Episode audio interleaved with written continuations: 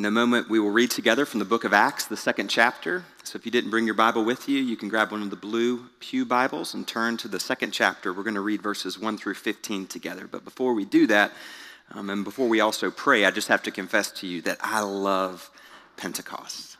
I love this celebration that actually um, precedes the celebration and the birth of the Christian church. Um, this is, of course, for us, if, if you might remember, uh, the reason why those faithful people had gathered uh, 50 days after Passover together. They had done that to celebrate. Um, and it was during that gathering that we have this experience that we're going to read about in just a moment. So it, it not only is a holiday that we get to celebrate together, but it reminds us of the way in which we are bound together with our Jewish brothers and sisters as well. I'm grateful for that and grateful for time for us to spend in Scripture together, learning what it is the Spirit has to teach us. Before we read from the text, let us go to God in prayer.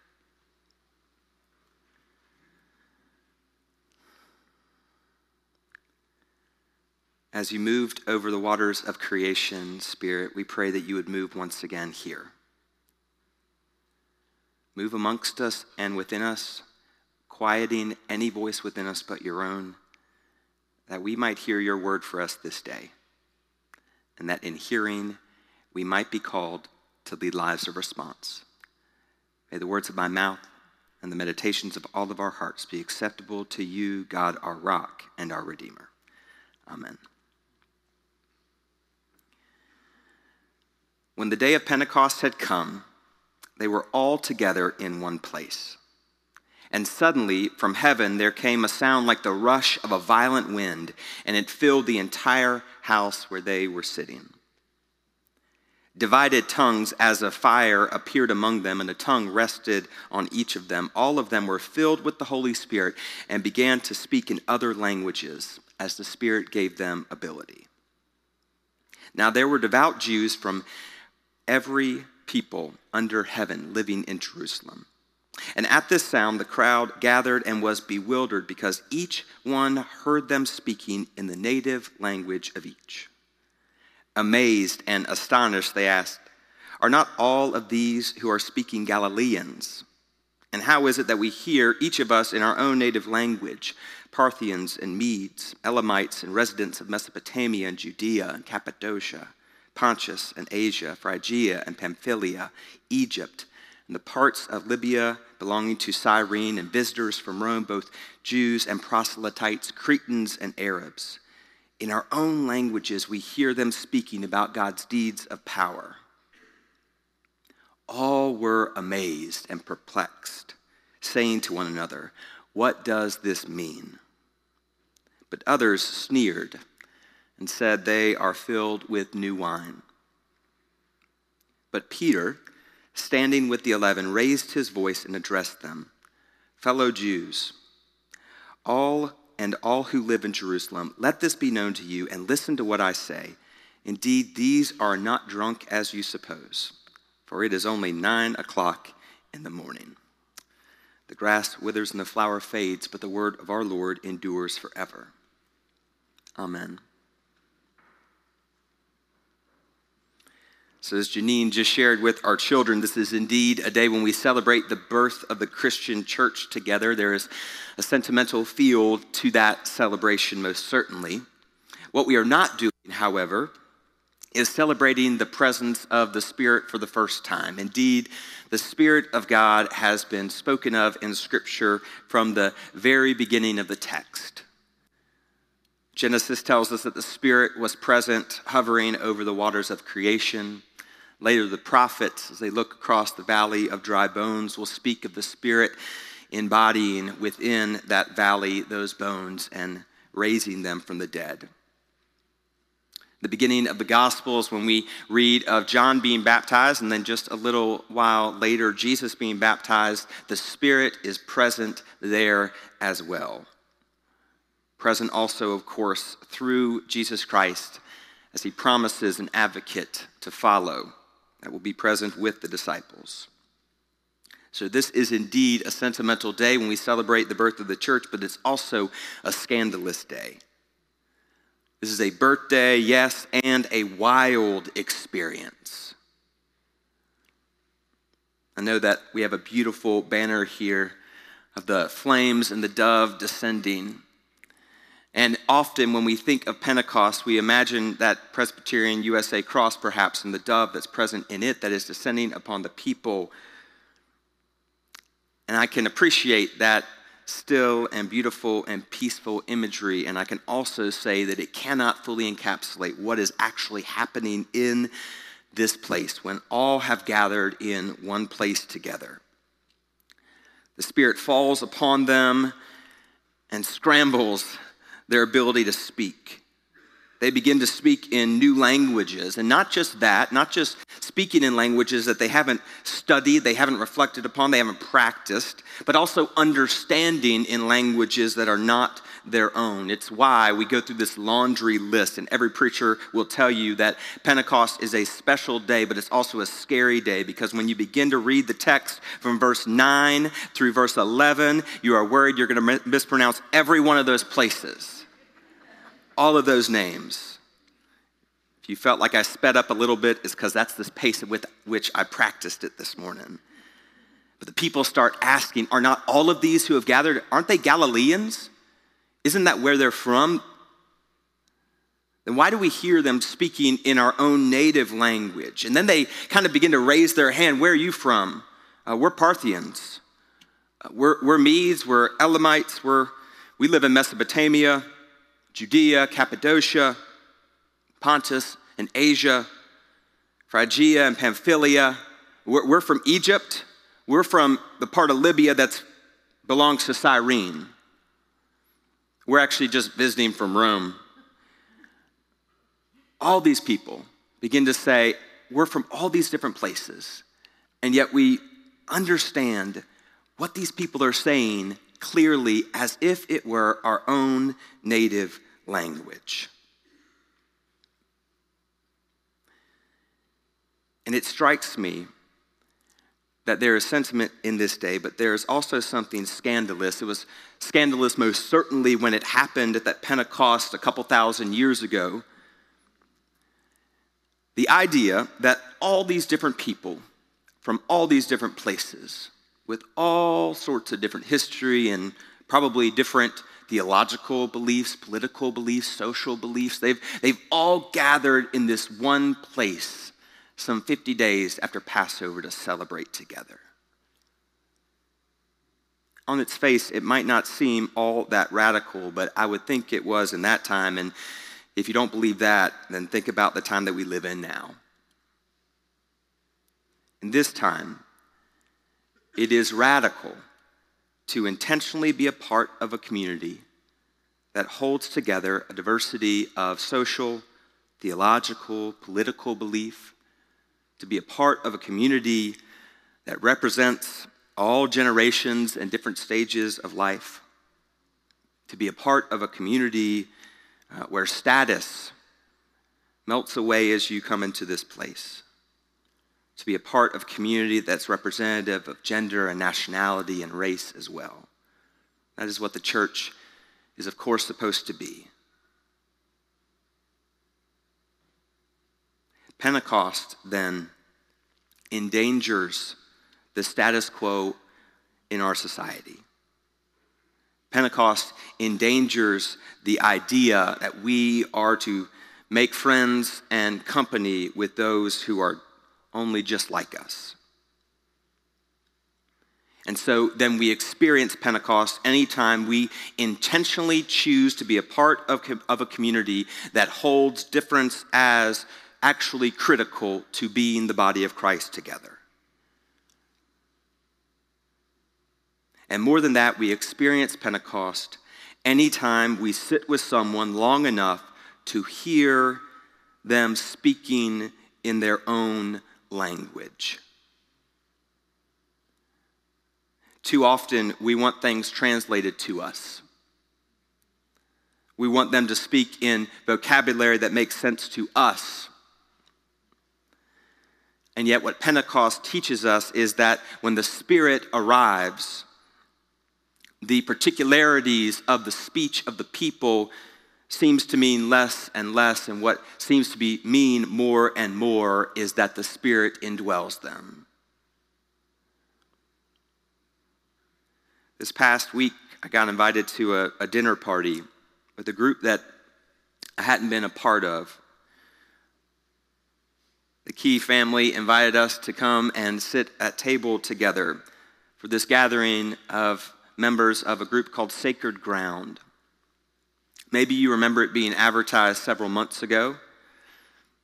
Maybe you know, or if you're new to us, you might not know, that efforts in anti racism and dismantling white supremacy are core to how we understand ourselves as the Church of Jesus Christ that is called Idlewild. Well, part of our continued work happened in a small group called Sacred Ground. They gathered after studying together.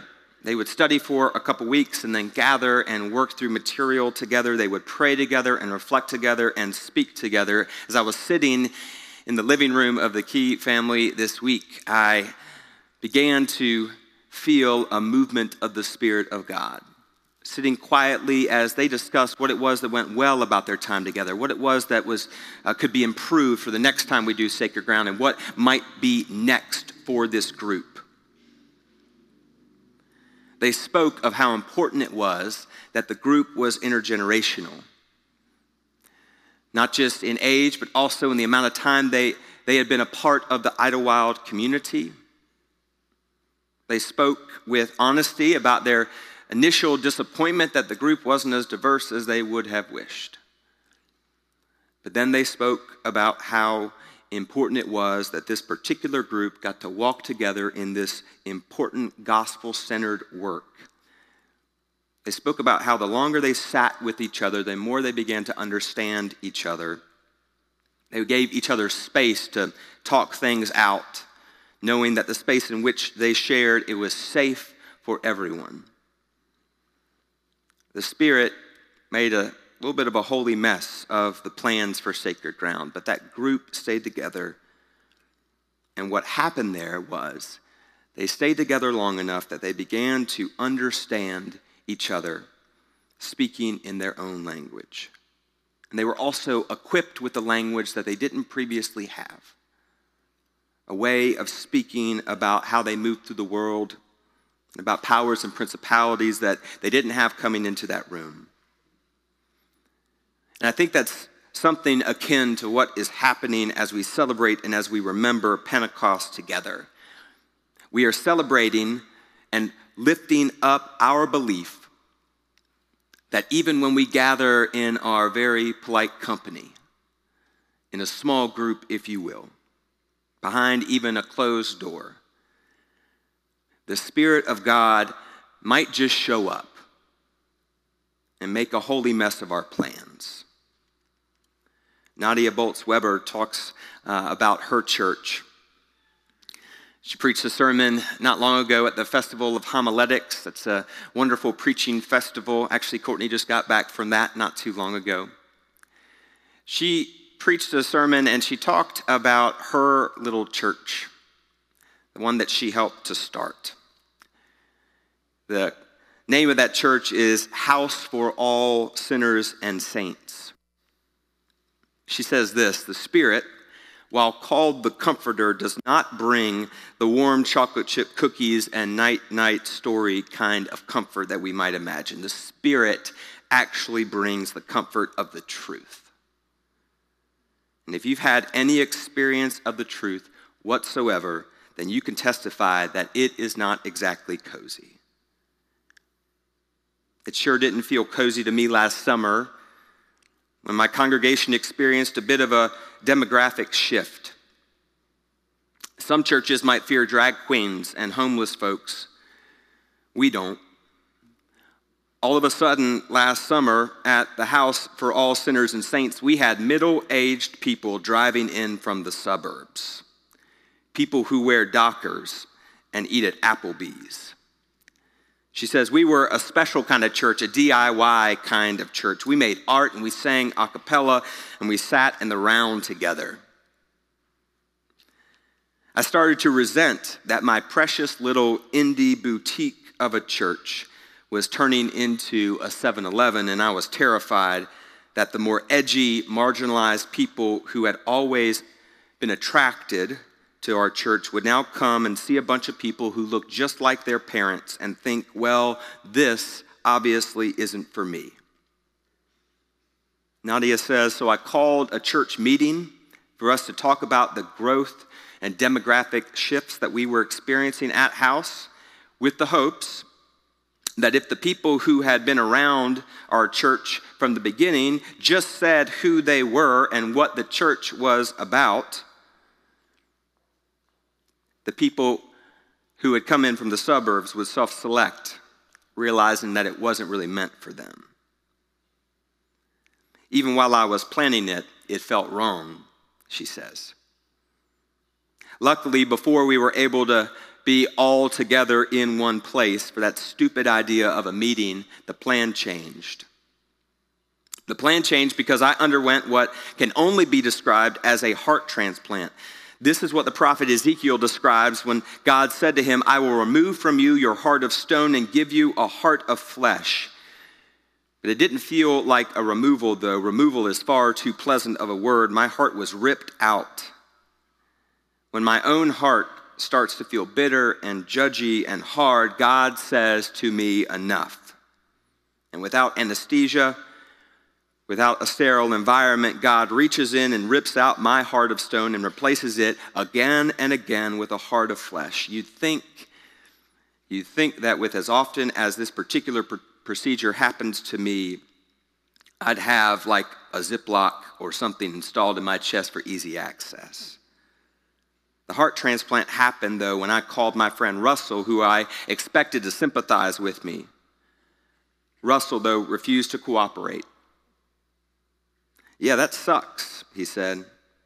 You guys are really good at welcoming the stranger when it's a young trans person. But Nadia, sometimes the stranger looks like your mom and dad. And I wanted to hold the phone out in front of me and yell, You're supposed to be my friend before hanging up. But of course, I couldn't. Because in that moment, I could feel actual blood and love pumping through my body for what felt like the first time in weeks. Russell had spoken truth to me, and the truth set me free. My friends, that is the work of the Holy Spirit, and I'm here to tell you that it didn't feel like a chocolate chip cookie or a night night story. When the day of the meeting finally arrived, I knew what really needed to happen. The new folks and the Dockers needed to tell us who they were and why they had decided to come and be a part of our community. So that the younger folks with the tattoos and the piercings, who'd been there since the beginning, could hear what this church was actually about. So I sucked it up and I told them this horrible thing that Russell had said to me about welcoming our parents. And then one of the early members of the church, Asher, spoke up and said, As a young trans kid, I was welcomed into this community. But I just want to go on record as saying that I'm really glad that there are people at this church now who look like my mom and dad. Because I can have a relationship with them that I just can't have with my own parents.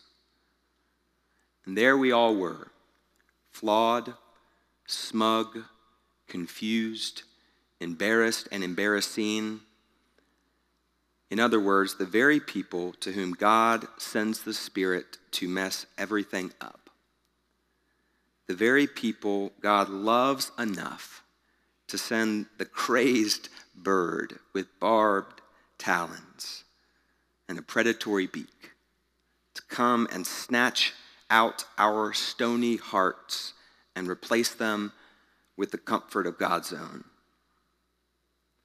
Because the truth of Pentecost is that God has not changed. Just like that first Pentecost, God still says yes to all of our polite no thank yous. God still crashes our parties and invites in the people who we are trying to avoid. That's the thing about the Pentecost spirit of truth. It feels like the truth might crush us, and it does.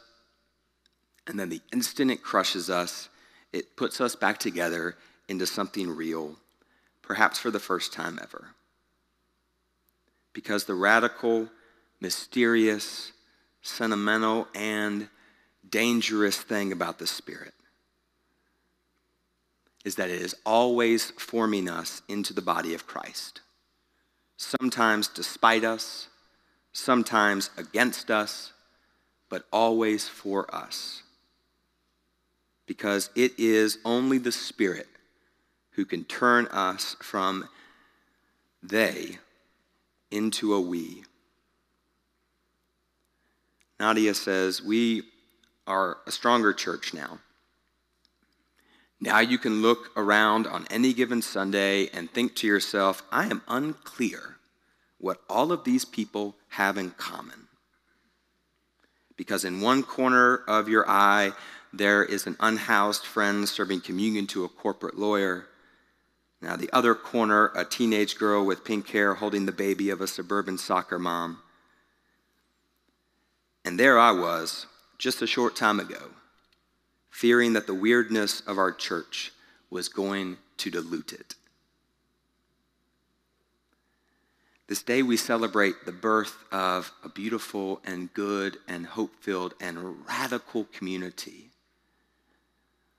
It is a day for sentiment, most assuredly, but it's a day also for us to be reminded that this community is to be radical. It is to be set against what it is society tells us it ought to be. It is to be filled with all sorts of different beliefs and thoughts.